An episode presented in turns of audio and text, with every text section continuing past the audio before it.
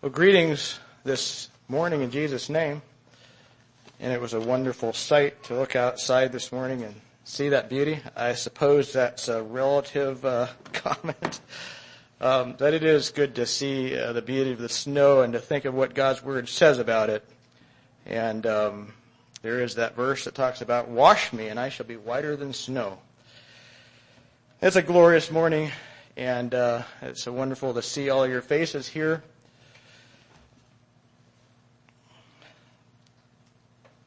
This is a sensitive subject here um, this weekend, and I'm glad that you braved yourself to come out to hear this. Um, I want to say right up front that in all the conclusions that I've drawn, come to, these are my conclusions. Uh, these are my opinions, save for the scriptures that I read you. I realize that I'm probably walking a tight wire this morning um, and tomorrow, and I'm not expecting all of you to agree with what I have to say. Um, it's just the way it is. It's taken me 30 years, 30 hard years to come to the conclusions I've come to.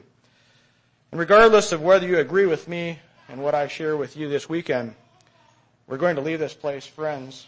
I've argued with my bishop about this subject. Um, I've resisted the Holy Spirit on this subject. So I, I know what it's like to, to love something very dearly and have to open my fist and let it go. And so we'll leave the Spirit work this weekend with you if, if God speaks to your heart, if God puts his finger on your life uh, in this area, um, leave this place with an open hand. You're not accountable to me. You're accountable to truth. And we're going to try to share that with you this morning. Just for um, some reference, there's been a couple books that have radically changed my life over the years. Uh, the first one is uh, Confronting Christian Contemporary Music by H.T. Spence, a tremendous book that has been helpful to me. I would encourage you to read it if you can get a hold of it.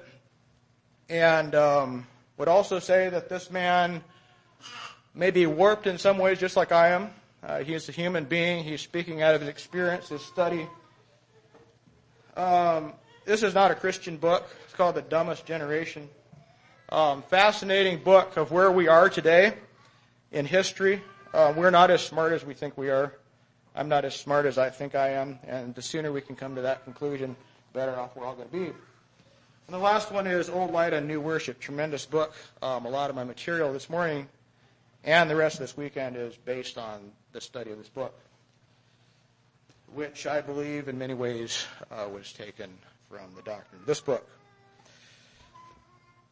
So we're going to get started here this morning. I've uh, agreed to an hour of each session, and I hope that um, you can listen to that. I hope that um, you won't be bored. But I'm going to tell you, we're going to go on a whirlwind through history um, this morning and this afternoon.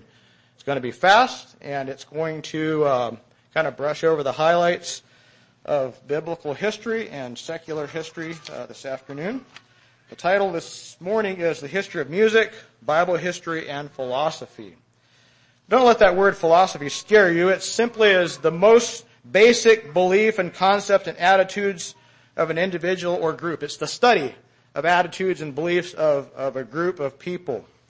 So we're talking about the, the beliefs on the subject of music this morning from the Bible and its history.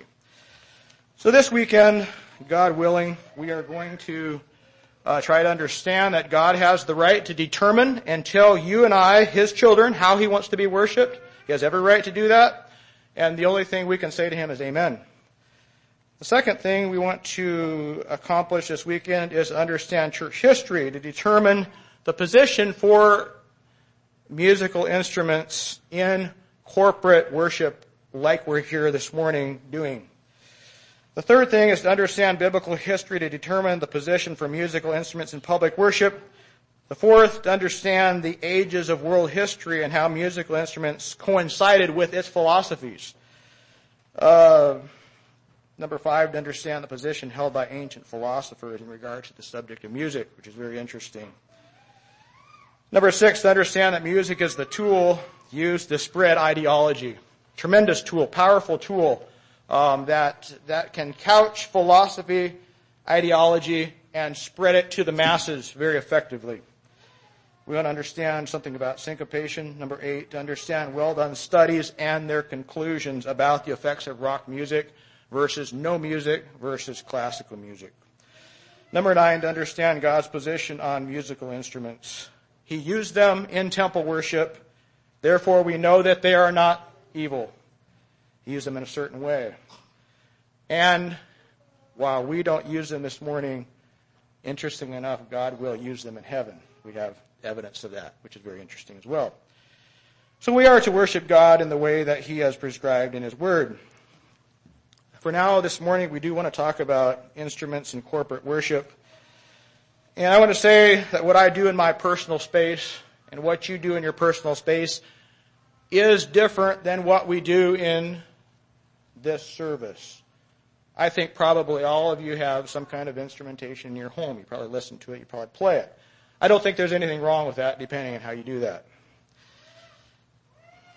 But I think it is true that what is done at church is all important in preserving biblical worship.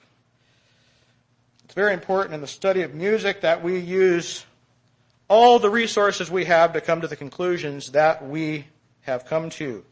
There is the historical biblical narrative. There's the historical position of the early church and beyond. There's the position of the early philosophers and governments. And there is the position of legitimate science to come to the conclusions. And I think this morning it is the height of arrogance to look solely at my experience to come to a conclusion on the issue of music. We all have had the experience of failing to look to the Bible for direction. Uh, we've failed to look to history for direction. Uh, we have the problem of naivety. Um, we're oblivious to the dangers that are around us because we like what we hear. There's a problem of complexity. And I struggled tremendously to try to bring this down to something that we could understand and get a hold of. There is also the lack of honesty in, in, in looking inward with men, mankind. And there's the failure of not really wanting to know. And if we approach life in that way, with the failure to not really want to know, it's going to take us to a place that we really want to want to be.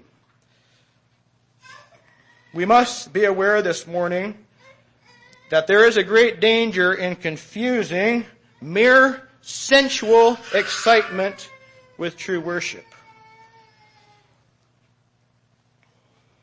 God has the right to say and to know how worship is conducted and what is acceptable to Him. And I'm telling you this morning, it has nothing to do with what pleases me and what pleases men. It has to do with what pleases God, and we have to accept that truth. Music is a form of worship. It often is.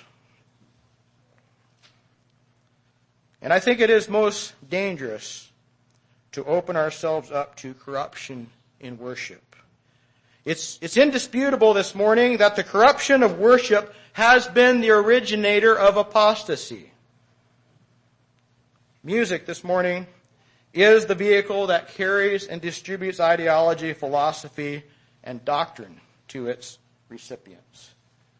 Let me see if I can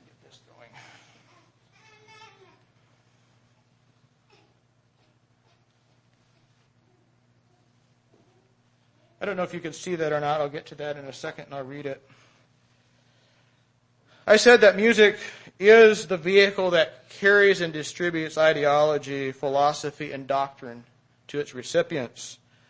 Now, there's a lot of um, illustrations I could use to prove that to you. But I'll use Guy Penrod's quote and you may not know who that is. He's the man who had hair halfway down his back that sang for the Gaither, Gaither vocal, uh, vocal band. And he said this. He's an expert in music. He sang for many years. He, he's got a beautiful, tremendous voice. I don't believe that he is a man who we trust, but he did say this. I had it in my heart for a long time to take music and use it like a train to move philosophy or thought or creativity down the track of life. 49 year old man, he's about my age when he said that. And it's true. Music is the vehicle that carries doctrine to the masses. Doctrine is, is not necessarily what's in the Bible. Doctrine is what people see as truth. And we talk about biblical doctrine. But where did music begin this morning? In the time of history, where did music begin? Who originated it? In Job 38, if you want to turn to that, I'm going to read things very quickly here this morning. Job 38, 4 to 7. Job says, or God says to Job, Where wast thou when I laid the foundations of the earth? Declare if thou hast understanding. Who hath laid the measures thereof, if thou knowest, or who hath stretched the line upon it? Whereupon are the foundations thereof fastened?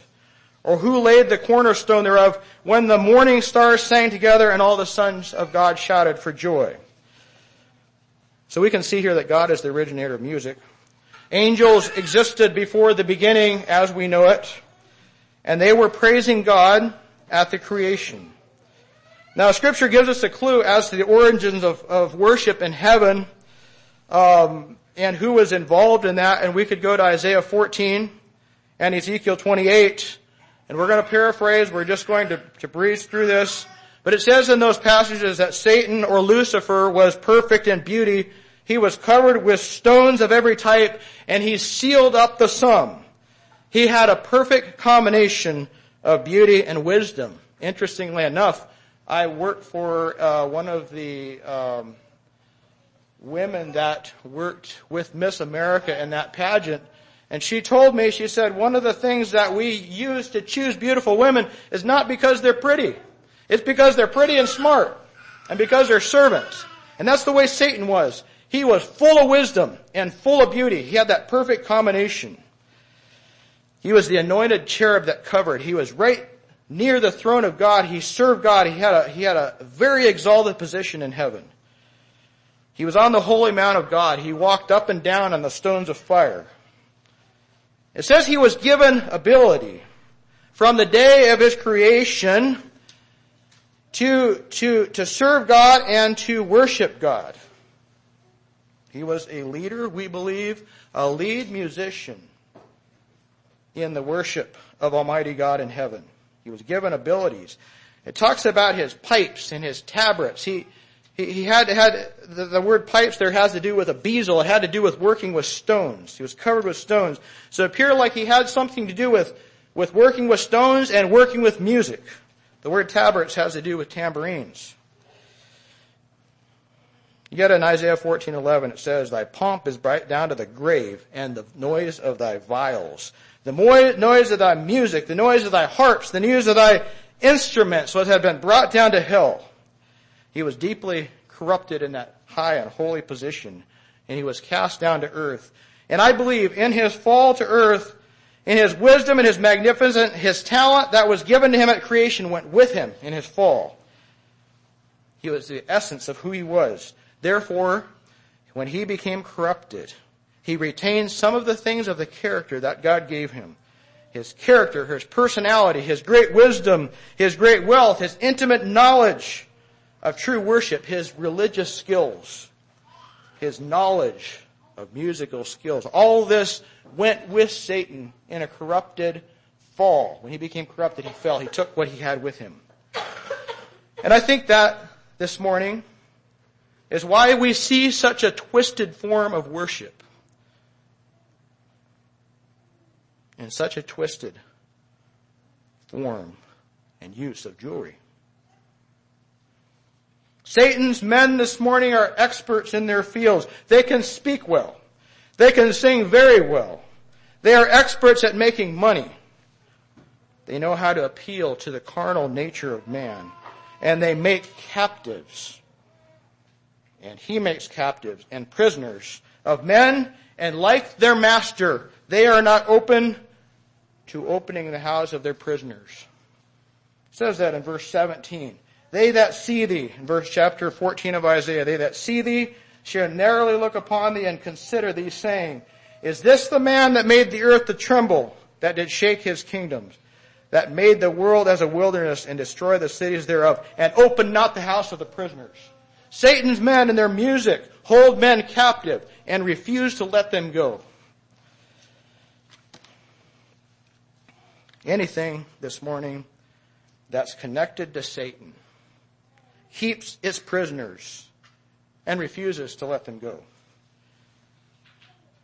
Whereas the music of Almighty God is associated with letting the captives go free. It's a beautiful thing to belong to God and to find me free of my vices. Find me free of myself and sing a song that reflects that testimony. There's a strange passage of scripture in Genesis chapter 4 by a man by the name, I was going to say Lamech, I don't believe it's Lamech. He was singing to his wives a little ditty. It's the first paralytical poem.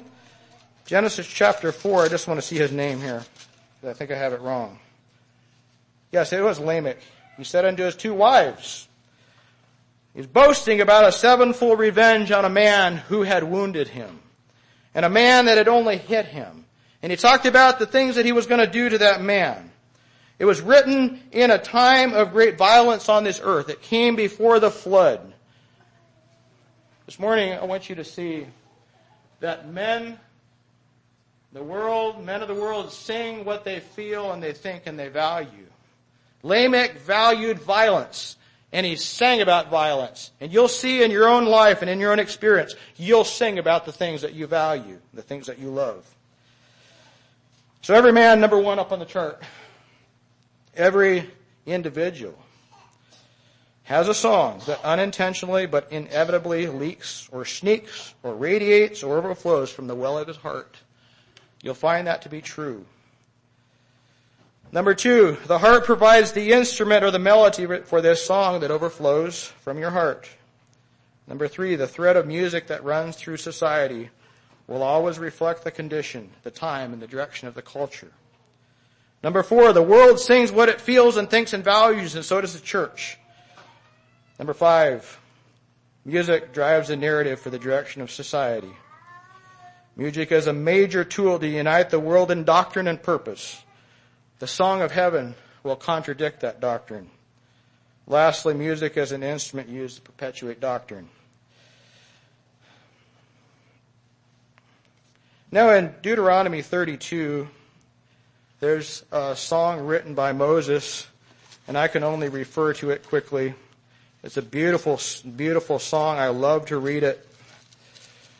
And if you look at that psalm and what Moses is saying in it, and compare it to the Song of Lamech, you see a picture of the song of the world and what it values, and you see the song of God's men and what they value. Give ye ear, O heavens, and I will speak, and hear, O earth, the words of my mouth. My doctrine shall drop as rain. My speech shall distill as the dew, as the small rain upon the tender herb, and as the showers upon the grass, because I will publish the name of the Lord. Ascribe ye greatness to our God. What a tremendous song. And you notice the song of Lamech. It was a Lamech. It was a song about himself. The song that Moses, the man of God, wrote in Deuteronomy 32 was about God and his greatness and his wonder. Moses used this song to guide the children of Israel through their wanderings in the wilderness. And he used it to encourage them. It was sound doctrine. It was pure. It was holy. It was written in a very deep way that people could take this and use the music to embed this message into their heart to carry them through the difficulties of life. Moses had a song in Exodus 15 when the horse and rider fell into the, fell into the sea. Again, this was a song that was sang by Moses and Miriam. And they sang about the greatness of God and what he had done for them. I will sing unto the Lord. For he hath triumphed greatly, the horse and rider hath he, hath he cast into the sea. It's the first place in the scripture of an impromptu worship service. You also notice Miriam doing some things in that passage where she's using a tambourine and they're dancing before the Lord. This is an example of what we're talking about. How worship in the tabernacle and worship in the temple did not allow those instruments. But Miriam had it, and it probably came from Egypt. And they sang that song, and I think it was a holy song, but it was not appropriate to sing in God's house.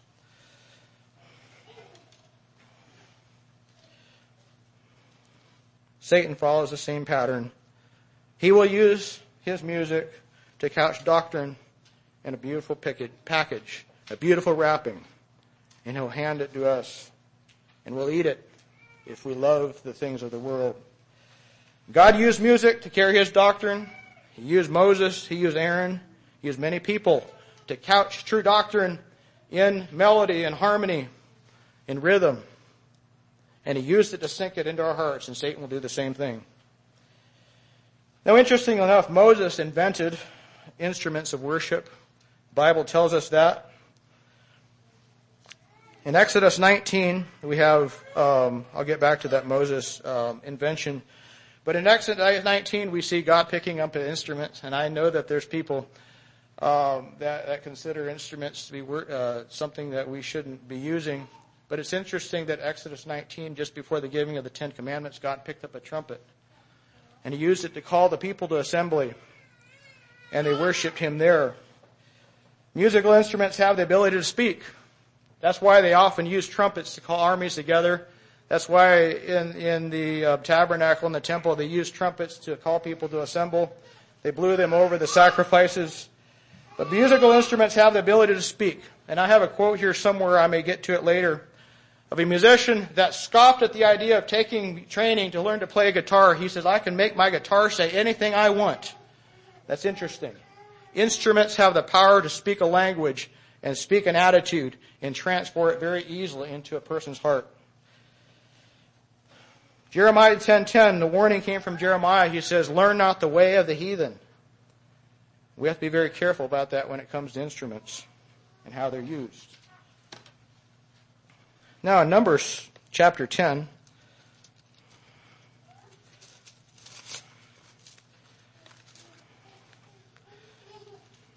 I'm not going to read all this. Numbers 10, 1 to 10, God ordained the use of two silver trumpets. In verse 2, he told Moses, he said, make thee two trumpets of silver out of one piece. And they were used to call the assembly in verse 3. One trumpet call spoke and called only the elders to the tabernacle. There was an alarm uh, spoken about in this passage that told the children of Israel to stand up, pack up their tents, and the eastern tribe was to go first in their going out um, on their journeys.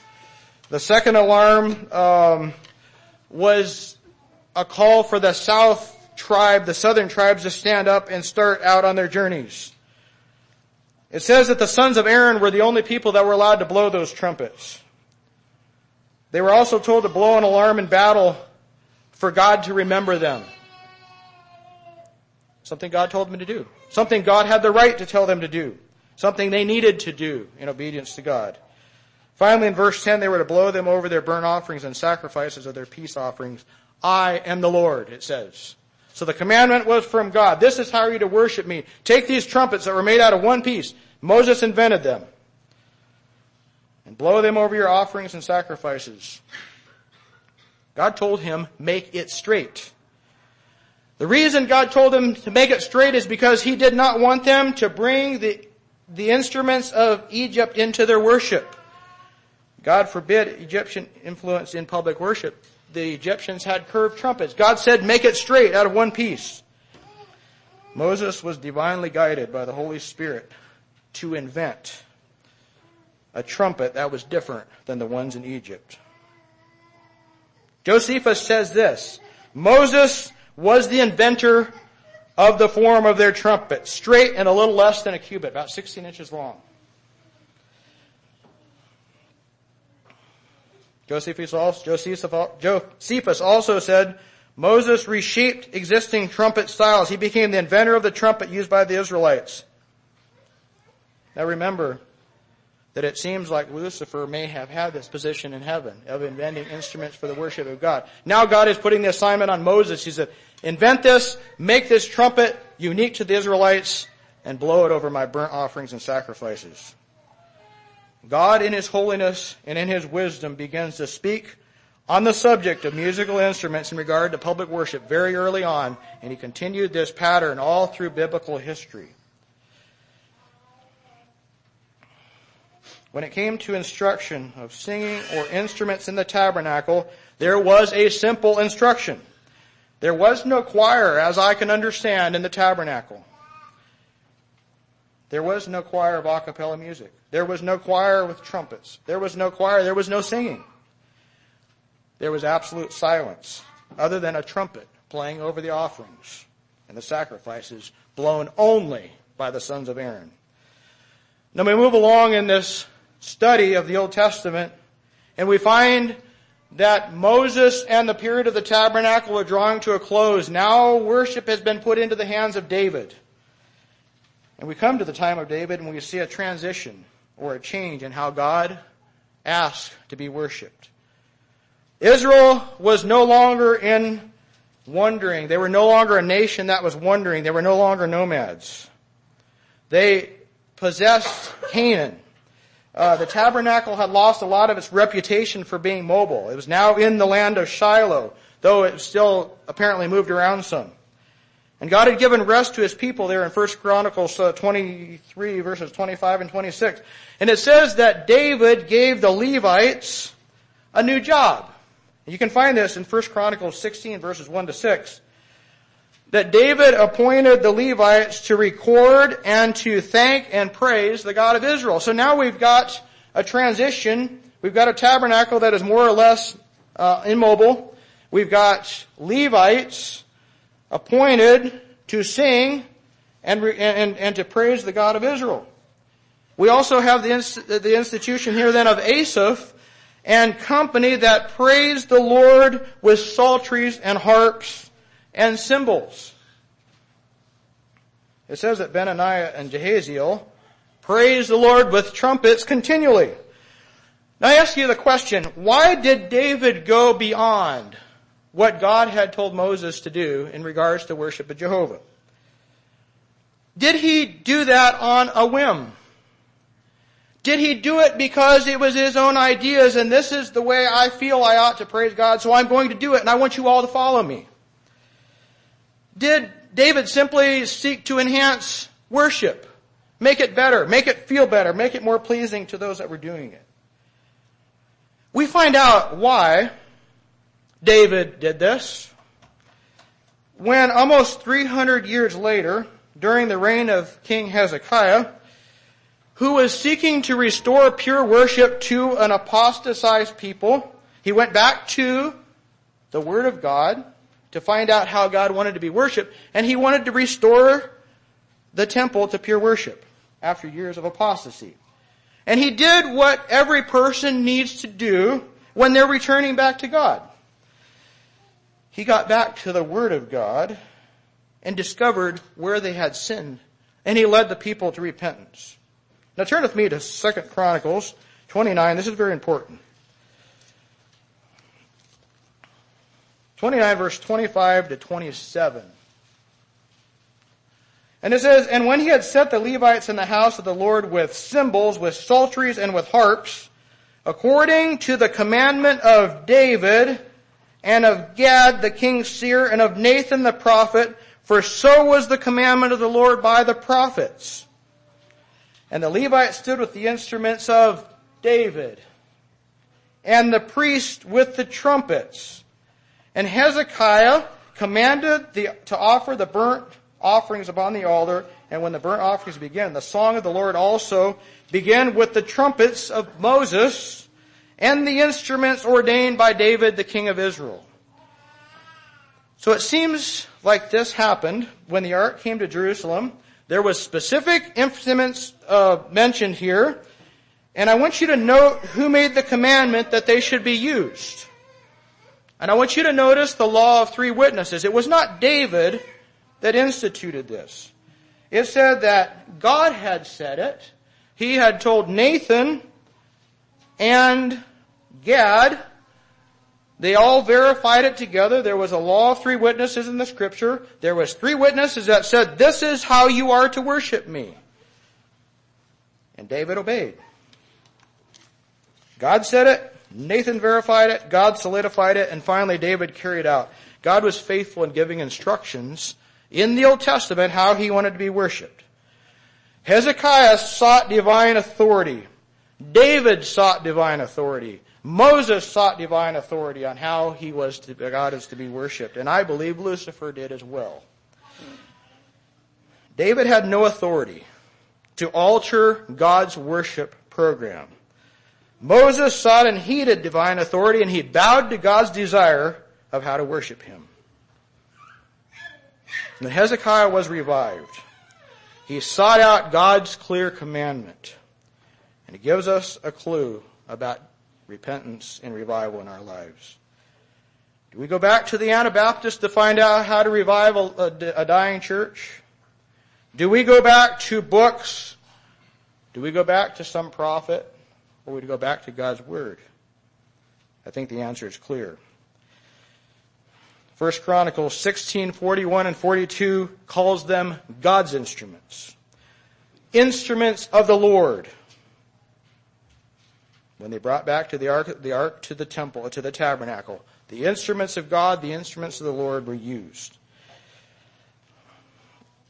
Now when David was dying, he gave instruction then to Solomon about the worship of Jehovah. David counted the Levites. There was 4,000 that praised the Lord with instruments, which I made. And that is the word for invention. David told Solomon, I made these. I invented these. Just like Moses invented the trumpets, David invented those instruments to praise the Lord, and they were called the instruments of God. All of the temple functions and plans were given by God to David, including musical instruments.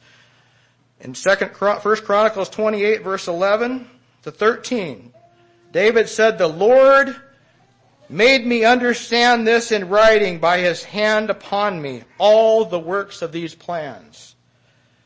David received divine commandment just as Moses on how God would be worshiped and appears that this is so by the scriptures.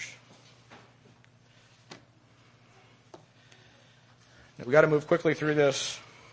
Solomon carried out the authority and the words of David when the ark was carried into the temple. It says, when the priests came out of the holy place, there were singers, cymbals, and instruments. 170 years after David, Jehoiada in 2 Chronicles 23:18 said they did this with rejoicing and singing according to the order of David.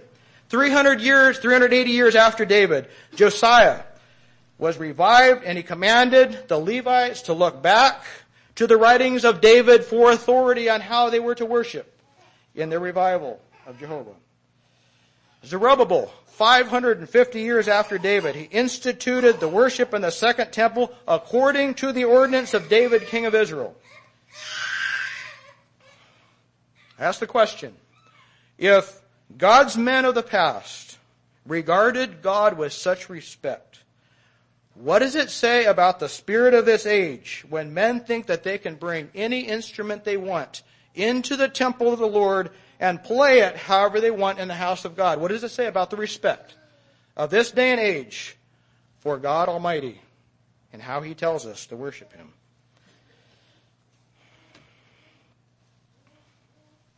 Matthew Henry agrees in the Constitution of Israel there was to be an everything divine in this matter.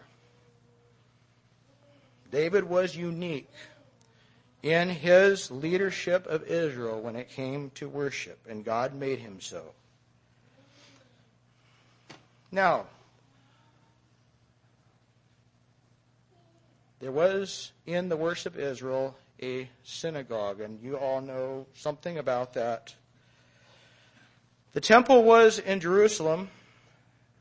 As I recall, Men had to go to Jerusalem twice a year to worship Jehovah. They were required by the law. But only a handful of Jews lived in Jerusalem. So, weekly on the Sabbath day, just like weekly on the Lord's day, we go to church. Jews went to their synagogue on a weekly basis on the Sabbath. Now, what did a synagogue service look like in regards to this subject at hand? Would some, somebody mind getting me a drink? My um, throat is getting pretty dry here. Thank you. What did a synagogue worship service look like in regards to this subject at hand? What did it look like in comparison to the temple and the way they worshiped there? synagogues were local centers of religious life for the Jews every Sabbath. Jesus went to the synagogue on the Sabbath. Paul went to the synagogue on the Sabbath. And by the time of Christ, synagogues were located all over the then known world. They were everywhere. Wherever there was Jews, there was a synagogue, and they worshiped there on the Sabbath. Sacrificial system and ceremonial elements of worship did not take place in the synagogue. They took place in the temple. Synagogue worship focused more on the reading and the expose of scripture, and they prayed there and they sang psalms. One of the stark differences between the temple and the synagogue was that God commanded that instruments be used in temple worship, but they never made their way into the synagogue. So when the Jews sang on the Sabbath in the synagogue, they sang a cappella music, the way it's been. Thank you very much.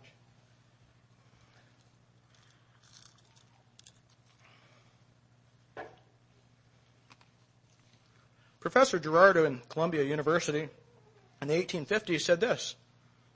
In regards to the synagogue, its instrument, its, its worship was destitute of instrumental worship. There was none. No instrumental music ever entered into the service of the Jewish synagogue. No, I don't think that's true today. But in ancient times, that was true, according to scholars that study those periods. Robert Douglas, in his book Church Music Through the Ages, said instrumental music was not known to have been used in connection with synagogue worship.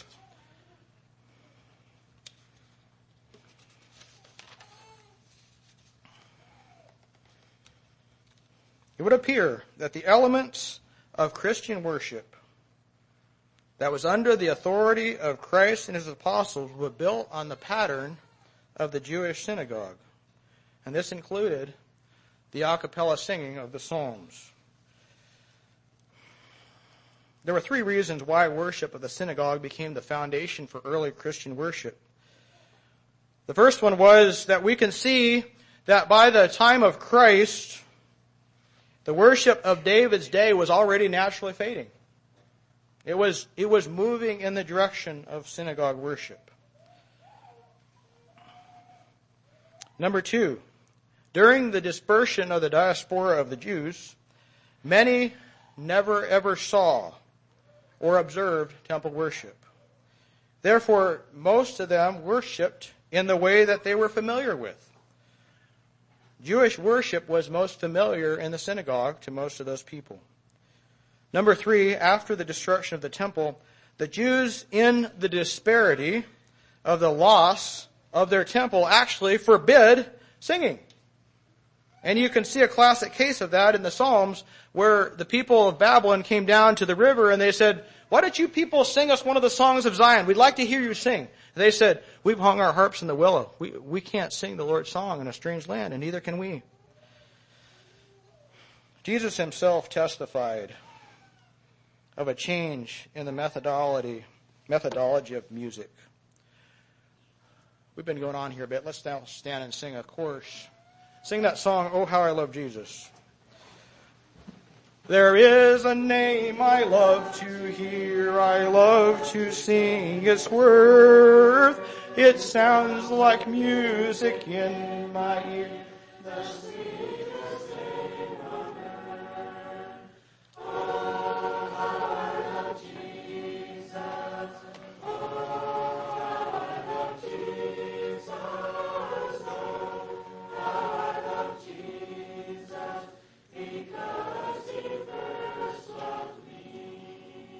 May be seated. Thank you. Now, if God gave Lucifer instruction, and God gave Moses instruction, and God gave David instruction that carried him through the Old Testament, carried the, the, the Jews through the Old Testament into the church age, we have to ask the question, does the New Testament give any instruction about instruments in worship? I would suggest to you that as God revealed his progressive will through Moses and then through David, so he would also continue to unveil the revelatory pattern through one who was called Jesus Christ. And I'm going to touch on this just a little bit later of Jesus' conversation with the woman at the well. That's found in John chapter 4. But here are the instructions that God gave his peculiar people. His people, who are called kings and priests of God. And I want you to turn with me, if you would, to Ephesians chapter 5. We, we should take time this morning to to read through this passage and expound on it. We, we could have used the whole, whole message this morning to do that. But I want to just touch on two verses, one in Ephesians 5:19 and Colossians 3:16. We have to ask ourselves a question, did God fail to give the New Testament church instructions on how he should worship if he in the past always gave instructions on how he would be worshiped? So in Ephesians 5:19 it says, speaking to yourselves in psalms and hymns and spiritual songs, singing and making melody in your hearts to the Lord. If we take a few verses up, up from that, maybe verse 17, it would talk about not being drunk with wine, but being filled with the Spirit. And I can tell you this morning that I could take you into a lot of nominal churches this morning, and I could show you that principle being violated all over the place. People who are drunk with music, people who are falling on the floor, people that are shouting, barking like dogs, laughing like demons. Drunk with something.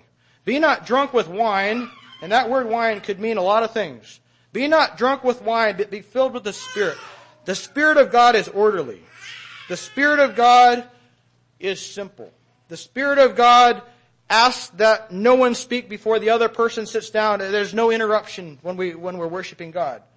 One person sits down, the next person speaks. That person sits down, the next person speaks. But in the charismatic church and the things that are happening there, there is a drunkenness that is very unique. And it's not unique to God's people, it's unique to something else. But we are to speak to ourselves. This is what God is telling us through Paul, speak to yourselves in psalms and hymns and spiritual songs and sing with grace.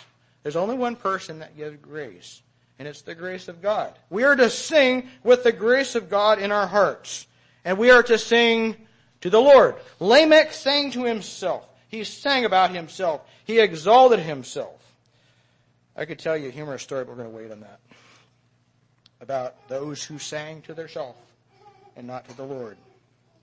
Colossians 3:16 Let the word of Christ dwell in you richly in all wisdom, teaching and admonishing one another in psalms and hymns and spiritual songs, singing with grace in your hearts to the Lord. These are the instructions to the church. And the word you is plural. Let the word of Christ dwell in you richly in all wisdom. We are to speak to ourselves. We are to be being talking back and forth through song to each other in the congregation. And it's to be through teaching and admonition in biblical and godly wisdom.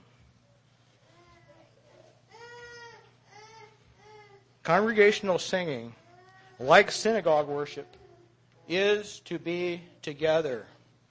And I'm not saying there's anything wrong with bringing a group up front here and singing and ministering to this group in song. But the emphasis on the New Testament is to sing congregationally. I want you to think about the nominal church, the false church, the apostatized church, the sleeping church. What are they doing? The congregational song is dead. The congregation cannot sing their songs because of the rhythm pattern. There's a person up front and they're singing it all by themselves.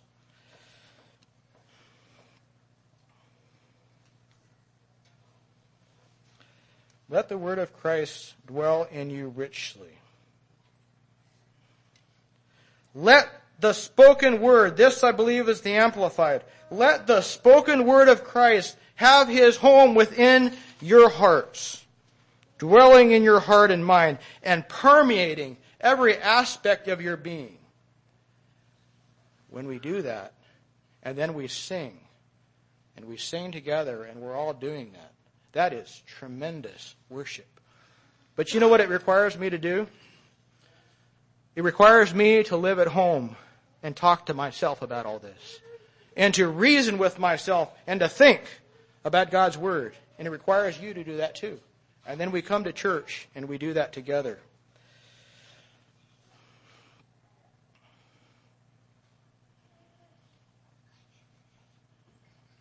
Psalms and hymns and spiritual songs. The pulpit help says this. We are to sing psalms. Not necessarily with the article in front of it, the psalms. But we are to sing psalms that are laid out similar to the psalms. Perhaps the character of the psalms. The hymns are probably congregational, praising and glorifying the Trinity in all of his characteristics. Then there is the spiritual songs or the odes. They're short poems of songs set to music and possibly even involve some more elaborate songs sung by one person for the edification of the group. But it must be spiritual. If you have the Spirit and He has permeated your being and His home is in your heart, let that song pour out of your heart. That is the instruction of the New Testament.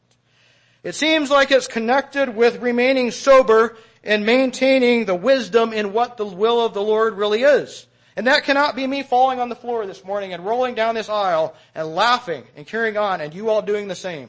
That is not wisdom. That is not order.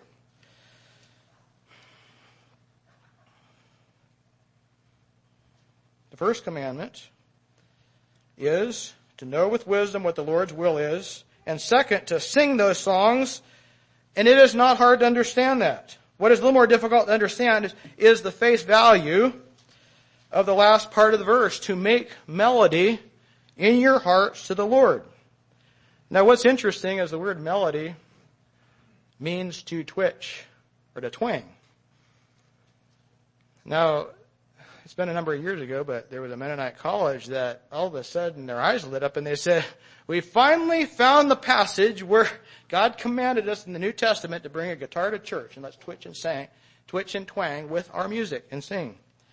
But I ask you the question, how do I twitch and twang a guitar in my heart to the Lord? It also means to rub or touch the surface, but it doesn't say to do this with your fingers. It says that this action is an action of accompaniment in your heart. And you're to sing to the Lord as a congregation. Perhaps it's the difference between saying thank you with your mouth and saying thank you with your heart. And you all know the difference. The latter is far more authentic. But we are to sing together the psalms and the hymns and spiritual songs, songs that are doctrinally pure, with a heart that is redeemed and pure and thankful and joyful. And that is the accompaniment with the voice as we sing to the Lord. This is authentic accompaniment. God has not left us without witness on this matter. He has instructed us how we are to worship Him. There was a man from the potter's house that recently visited our church. And they do a lot of tongue speaking, a lot of booming, a lot of banging in their services. And he said, do you know why I come over here? He says, because your music is so beautiful. And he says, it takes a lot of skill to do what you do, and I love it. I reminded him of what I'm preaching here this morning. He just kind of hung his head. He didn't know what to say. I want to look at just a few phrases out of 1 Corinthians 14. We've got 15 more minutes. 1 Corinthians 14, you can turn to that. I'm going to glance through this very quickly.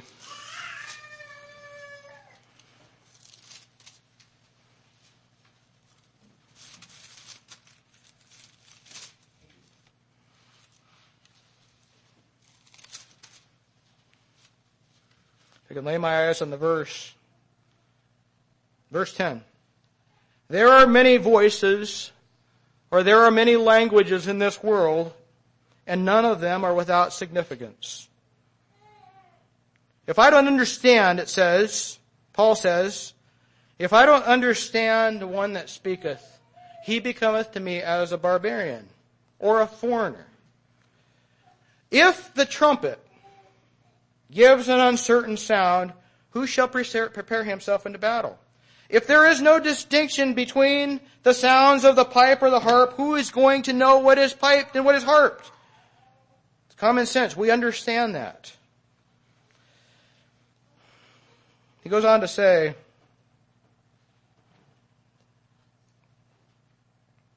if I can lay my eyes on the verse here.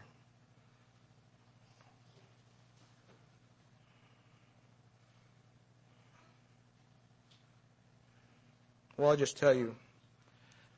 Paul says, I will sing and pray with the Spirit and with the understanding. I have to be able to say amen to what is said, otherwise I am not strengthened or edified. This is verse 15 to 17. Now in 2 Corinthians chapter 11 verses 13 to 15, it talks about false apostles transforming themselves into apostles of Christ. Satan himself is transformed into an image of light. That word transformed is the word meta schema. Two words, two Greek words. The idea is this, when we're talking about transforming into an angel of light, it's pretending to be a Christian and then using that platform of pretension to deceive for satanic purposes. It may be done knowingly or unknowingly. Now there's another Greek word, the word morph. It's a word that describes how one should worship in spirit and truth. Jesus claimed to be the Son of God. His outward actions were consistent with that claim. He said it and he lived it out. What he said lined up with what he lived. Jesus laid aside his right to be equal with God, and with his actions, he became a man. Jesus claimed with his mouth to be a servant, and then his actions washed the disciples' feet. A man's actions will reveal what he really believes. Think about that. What I say doesn't really matter. But what I do in regards to what I say proves what I really believe. What a man worships will also be shown by his actions. And true worship must be void of hypocrisy. Now I say this carefully, and I hope I'm not treading on someone's sacred cow. Forgive me if I do. But I can say with my heart that if I let myself, I would love this man's music. I would, I would adore it. I would listen to it all the time. Bill Gaither doesn't smoke. He doesn't have tattoos. He's clean shaven. He looks something like a Christian ought to look. I can't say that for his wife maybe. But we can see his meta schema. In his inability to discern between the children of God and the children of Satan. When you put your arms around a homosexual, and pretend that they are children of God just like you're a children of God, that is meta schema. That is preaching and teaching and singing the Word of God while you're loving the things of this world and its confusion. Bill Gaither, I'm afraid, in my opinion, this is my opinion, you can take it or leave it. He is using his music to unite people who shouldn't be united. And he has done so much to unite things that should not be united. He is within him, I believe personally, in my studies, in the conclusions I've come to. He has within him the spirit of ecumenicalism. And I don't know how I could sing beside a person, a man, who should be a man who has hair down almost halfway down his back. How, you know, I, I, look at that and I used to question it. How can that man sing such wonderful music? And unite what he unites and divides where he shouldn't divide and sing beside a man like it caused a lot of questions in my mind that confused me. Those who are truly morphed into the image of Christ blow trumpets with a certain sound. And I'm telling you this morning, I have a lot to grow in. I'm not sure where I'm going with music, but I know where I'm not going. I don't know if that makes sense to you.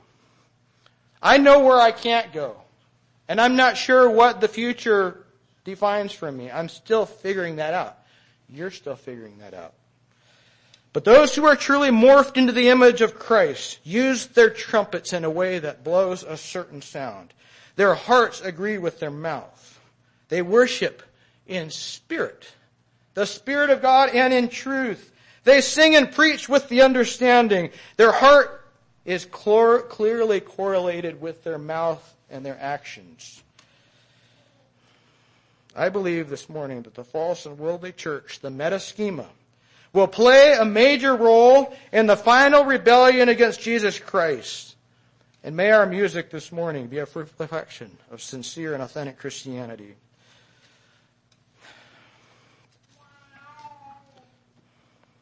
We worship what we know. Jesus told the woman at the well that a new way of worship was coming. He was referring to the way David worshiped. And he was looking forward to the way he would now guide the worship process in his worshipers. He told the woman at the well in John 4 that those who worship him in the future would not worship in a certain place. They wouldn't need cathedrals with beautiful towers and, and a lot of etching and golden pictures. They wouldn't need that. They wouldn't need a certain place to worship. But they would worship not with instruments. They would worship Him wherever they were and wherever they were together and they would worship in spirit and in truth. And He told this woman that the Father is seeking for those who will worship Him in spirit and in truth. In verse 22 of John chapter 4, He told her, you worship, ye know not what. We know what we worship, Jesus said. What did Jesus tell the woman at the well? He said, whoever shall drink of the water that I shall give him shall be in him a well of water springing up into everlasting life. We can safely say this morning that those who eat and drink of Christ in true spiritual worship will never hunger and will never thirst. They know when they are done worshiping what they truly worshiped. And I have a lot of questions in today's environment, in today's churches, do they know who they're worshiping? I don't believe they do. I understand when people walk out of a rock concert, concert, which incidentally might include one of today's religious services, due to the syncopation, they leave with unresolved tension and questions in their mind created by that unique beat and some other things that are going on with the music. And I'm told that those who go home with those questions and that unresolved tension in their minds are extra vulnerable to sexual sin because they need something to answer the question that was created by the music. We worship who we know. We don't go home feeling that way. If our hearts are in tune and we've truly worshiped God, we go home with our question answered. We go home with attention released. We go home in peace. Jesus said, my sheep know my voice and they follow me. And I give them eternal life. We can know what we worship. I want to talk about our hymn books just a little bit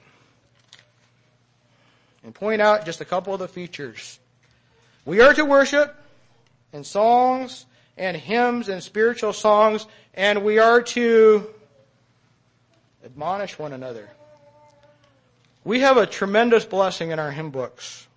Because as we sing, we're singing about purity. We're asking God for the blessing of being pure in heart. Pure in God, heart, oh God, help me to be. And it goes on down through that poetry, through that hymn, using the rhythm and the harmony and we're admonishing one another to be pure. There's a song called Keep Thyself Pure. Take time to be holy. We're encouraged to be followers of God. Down in the valley with my Savior I would go.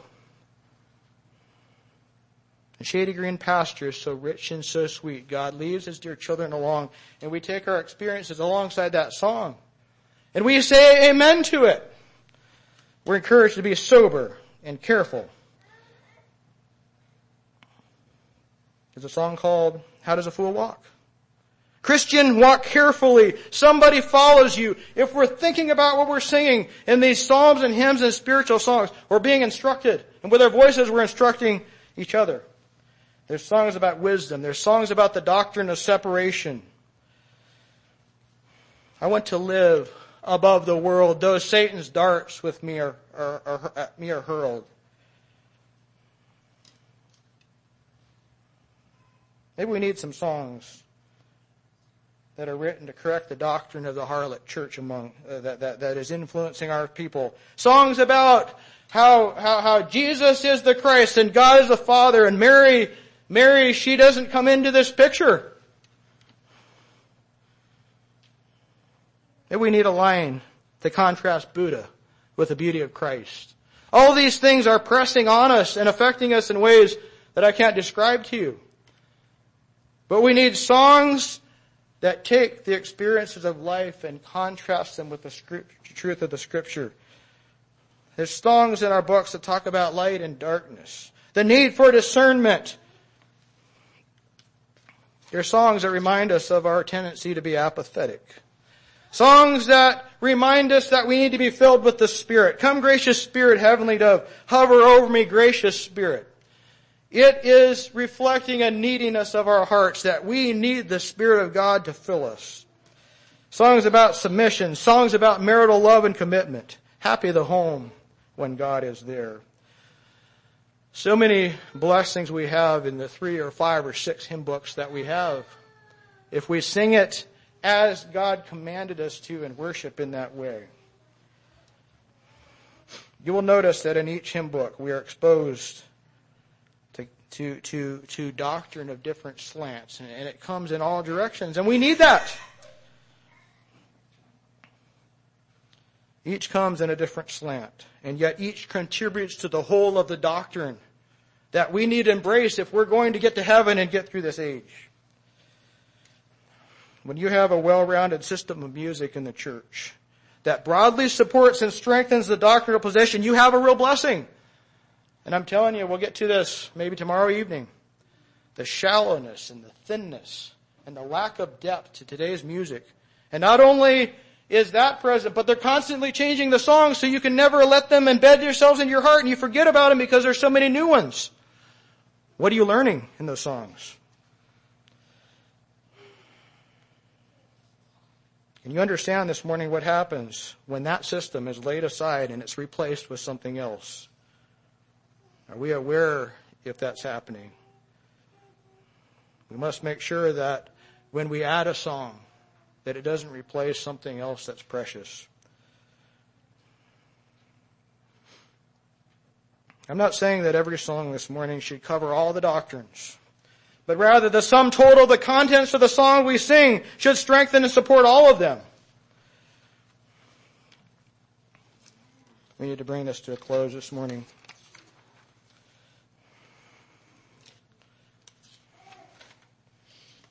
We will soon see in the next message the position of the early church fathers when it came to instrumental music in the church. In the church service, I should say. They decried the harp and other instruments as culture of the heathen.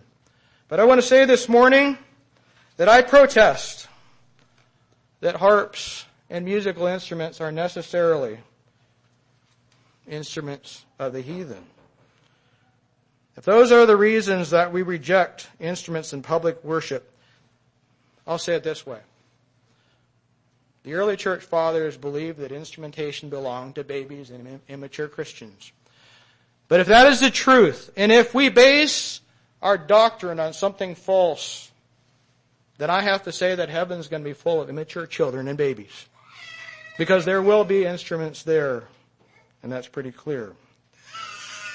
I protest this morning the notion that a cappella singing is the purest form of worship, for if that was the case, all of heaven will be singing a cappella music. And we know that's not the case. Because there are those in heaven who are harping with their harps, and they're singing a song of redemption of the one who has redeemed us unto God. Why do we do this morning what we do? I can only tell you this, and I don't understand it all. We do it because that is the commandment for this dispensation that we live in. We see it biblically by the silence of the New Testament, and it is confirmed for a thousand for a thousand years after Christ in the church.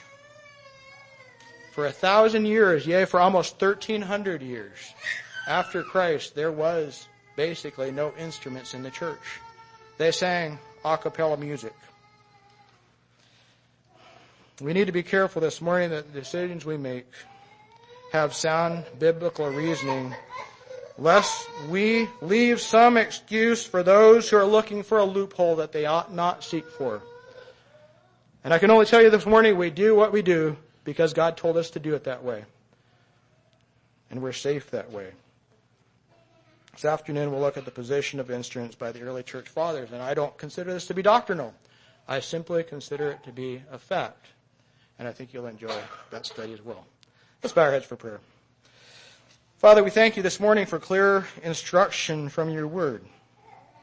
Thank you for the hymns that you've given us, and thank you for the instruction that you gave us.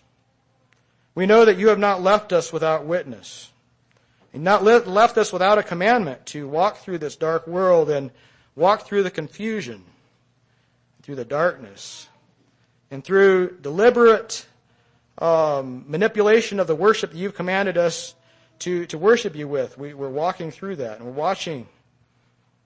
And sometimes we're confused and sometimes we, we make difficult decisions and yet we know that you've given us clear witness. May we follow that in obedience, we pray in Jesus' name.